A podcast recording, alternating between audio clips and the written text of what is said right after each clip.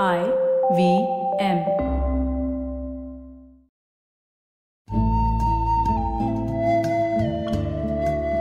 IVM के Hindi travel podcast टेढ़े मेढ़े रास्तों पर आपका स्वागत है टेढ़े मेढ़े रास्ते ही क्यों वो इसलिए कि घूमना भी तो ऐसे ही रास्तों की तरह पेचीदा और लगातार उतार चढ़ाव भरा होता है, जहाँ हर पल कुछ नया देखने और महसूस करने को मिलता रहता है। शर्त बस यही होती है कि आँख कान खुले रहने चाहिए। मैं हूँ केशव चतुर्वेदी और मैं आपको ले चलूँगा इस ज़बरदस्त यात्रा पर और सुनाऊँगा ऐसी मज़ेदार कहानियाँ शहरों, किलों, महलों, सड़कों और सबसे अहम इंसानों की, जो पिछले 20 साल से ऐसे ही रास्तों पर भटकते हुए मैंने सिर्फ़ आपके लिए इकट्ठा की हैं। तो आइए शुरू करते हैं। कर्नाटक के उत्तरी क्षेत्र में छह मील के फासले पर दो जगह हैं जो इतिहास के नज़रिए से बहुत अहम है। इनका नाम है आईहोल और पट्टडकल। असल में ये दोनों चालुक्य राजवंश की राजधानी बादामी के करीब है। आईहोल इनका धार्मिक केंद्र था और पट्टडकल में राजाओं का राज्याभिषेक होता था। मैं जब आईहोल पहुँचा तो मुझे गुफाओं में बने वीरान मंदिर और कई मंदिरों और किलेबंदी के खंडहर दिखाई दिए, जिनमें आसपास के गाँव के बच्चे खेल रहे थे। इतिहास से बेखबर वो अपने वर्तमान में डूबे हुए थे। आईहोल दक्षिण के पठार में बसा है और यहाँ की मिट्टी लाल है, क्योंकि उसमें फेरिस ऑक्साइड या लॉ अयस्क मौजूद है।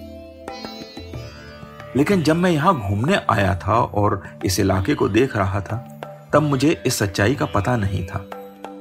तो मैंने यहाँ के निवासियों से पूछताछ की। उनमें से एक निवासी ने मुझे बताया कि यहाँ एक कहानी चलती है कि भगवान परशुराम ने विश्व के सभी क्षत्रियों का सफाया करके यहाँ मालप्रभा नदी में खून से सना खड्ग या फरसा धोया था। तब से इस जगह की मिट्टी लाल हो गई। अपनी बात को मनवाने के लिए उसने ये कहा भी कि, सर, आप मालप्रभा नदी के किनारे जाइए। वहाँ बिल्कुल फरसे के आकार की एक चट्टान दिखाई देगी। हमारा मानना है कि वो परशुराम का ही फरसा है। कहने को तो यह किवदंती थी, लेकिन थी बहुत रोचक।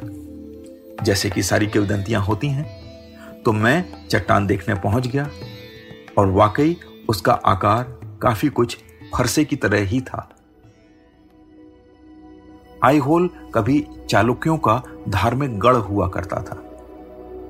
इसीलिए यहाँ हर राजा ने एक महल बनवाया और कुछ जगह गुफाओं में मंदिरों का निर्माण भी किया।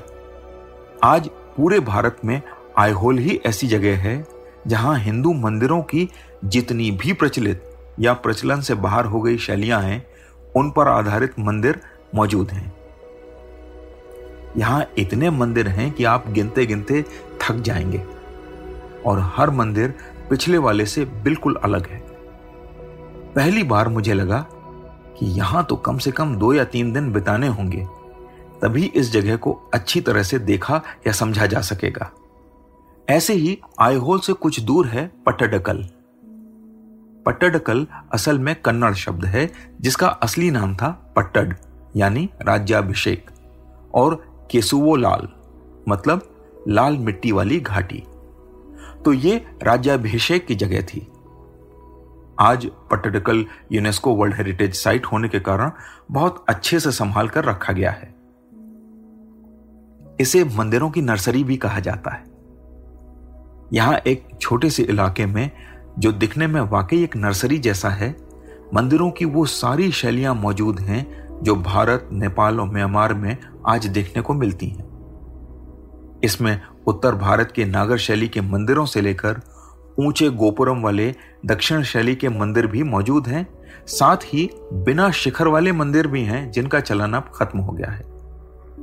ऐसे मंदिरों के उदाहरण आज सिर्फ़ बेलूर और हालेबीडू में मिलते हैं। जो शैलियाँ यहाँ नहीं हैं तो समझ लीजिए फिर वैसा मंदिर भी आपको कहीं नहीं मिलेगा।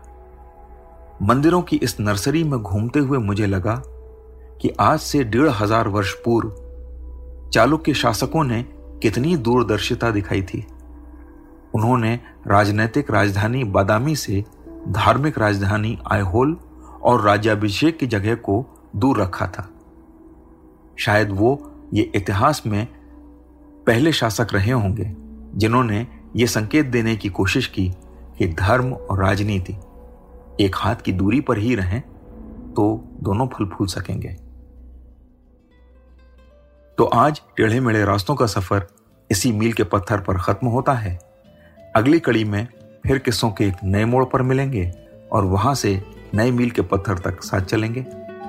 और हाँ अगर आपको ये पॉडकास्ट पसंद आया हो तो इसे अपने दोस्तों और परिवार वालों से शेयर करना न भूलिएगा, क्योंकि घूमने का मज़ा तो साथ चलने में ही है।